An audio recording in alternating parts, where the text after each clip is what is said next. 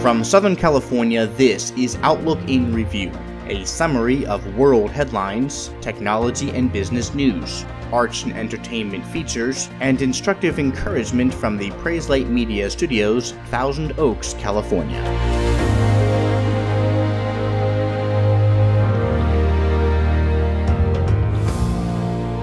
Good day, it's Wednesday, the 24th of April, 2019. A series of explosions struck three churches and three luxury hotels in and just outside of Sri Lanka's capital Easter Sunday, leaving at least 290 people dead, including over half of a children's Sunday school class. Nearly 500 others have also been injured, this according to Fox News, which reported also that several citizens from other countries had been killed in the attacks as well, including those from from Australia, India, Portugal, Turkey, the UK, and the US. Yahoo News reports that 24 suspects have been arrested so far in connection with the bombings, and France 24 reports that an Islamic State group on Tuesday claimed responsibility for the attacks but offered no supporting evidence for those claims.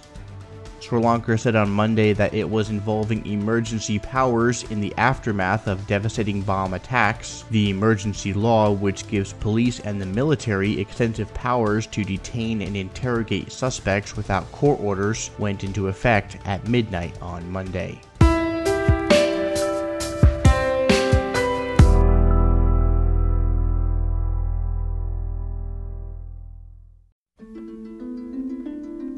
Samsung's much anticipated Galaxy Fold is on hold for now as testers started reporting massive issues after just a few days of use. Issues like broken screens, what looks like leaking ink on the display, and a host of other disastrous problems are plaguing devices that Samsung had sent out into the wild to some real world testers.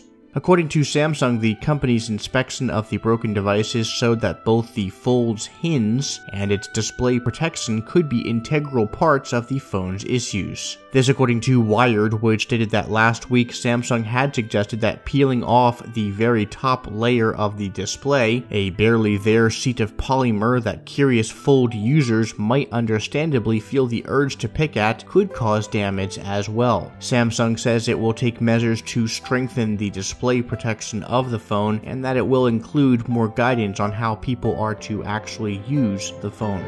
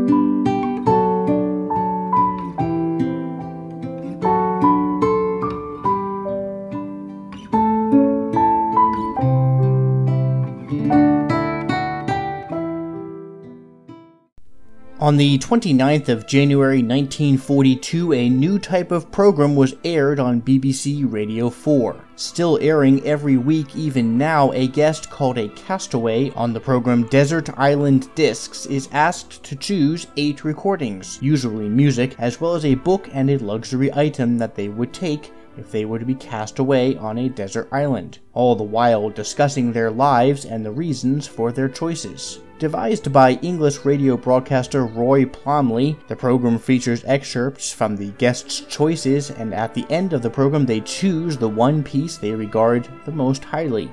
Guests are automatically given the complete works of Shakespeare and a religious or philosophical work, often the Bible, to take to the desert island concept, and then they are prompted to select a third book to accompany them as well. Popular choices include works by Charles Dickens and Jane Austen, but in rare cases, exceptions are made. For instance, when actress Judi Dench, who suffers from macular degeneration, was permitted to take an audiobook in place of a printed manuscript. Guests of the show also choose one luxury item which must be inanimate and of no use in escaping the island or allowing communication from outside. Over the years, many guests have chosen items like champagne or a piano, the latter of which is actually one of the most requested luxuries. The most requested piece of music over the first 60 years of the show was Ode to Joy, the last movement of Beethoven's Ninth Symphony. Famed composer Eric Coates appeared on the program in 1951, and his work by the Sleepy Lagoon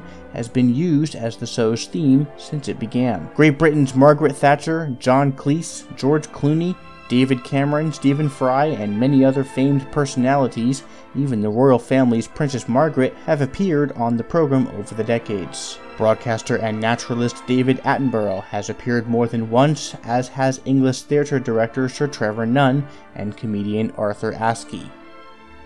More than 3,000 episodes of the show have been recorded since 1942, and the show lives on with broadcasts on the BBC in the United Kingdom, as well as being available now online in podcast format, albeit somewhat trimmed and restricted due to stringent copyright laws over music rights.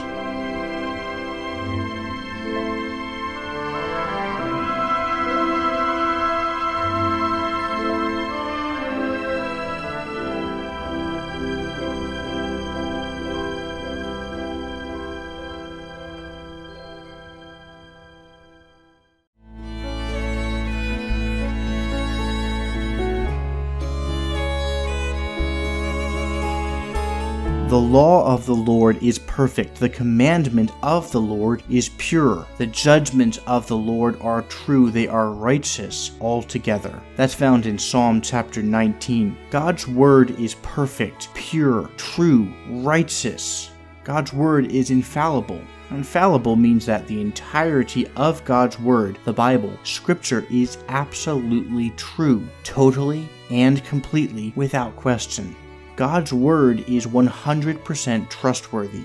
Now, a similar term, inerrancy, focuses on the accuracy of every single word in the Bible. It is without error. Both inerrancy and infallibility are grounded in the very character of who God is. God cannot lie and does not ever change, as we read in 1 Samuel 15.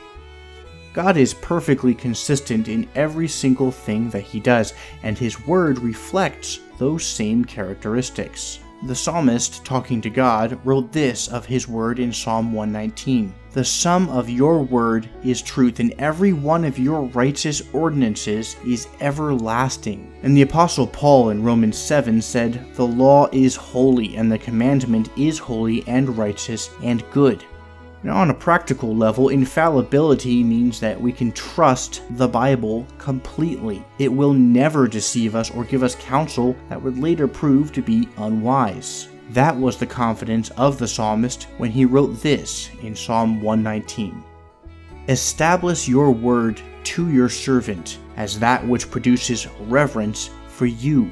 Turn away my reproach which I dread, for your ordinances are good. Behold, I long for your precepts. Revive me through your righteousness. May your loving kindness also come to me, O Lord, your salvation according to your word. So I will have an answer for him who reproaches me.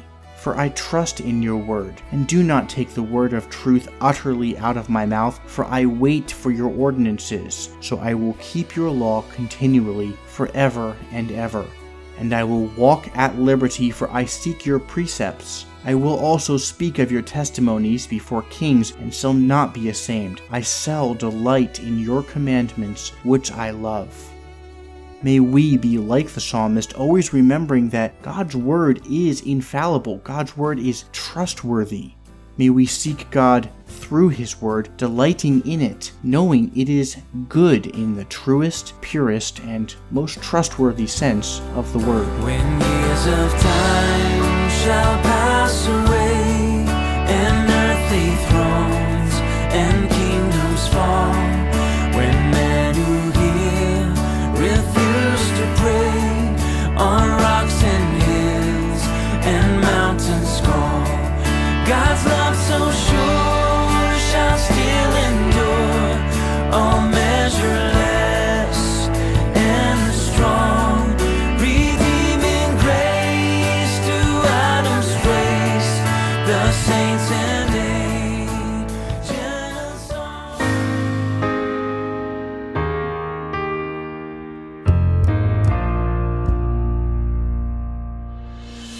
Thanks for listening to Outlook in Review. Contact us anytime with questions or comments. We'd always love to hear from you. We're on Twitter at Outlook in Review and Facebook.com forward slash Outlook in Review, where you can find information to various topics we cover on the show. Until next time from Thousand Oaks, California, I'm Ben Ditzel. This is Outlook in Review.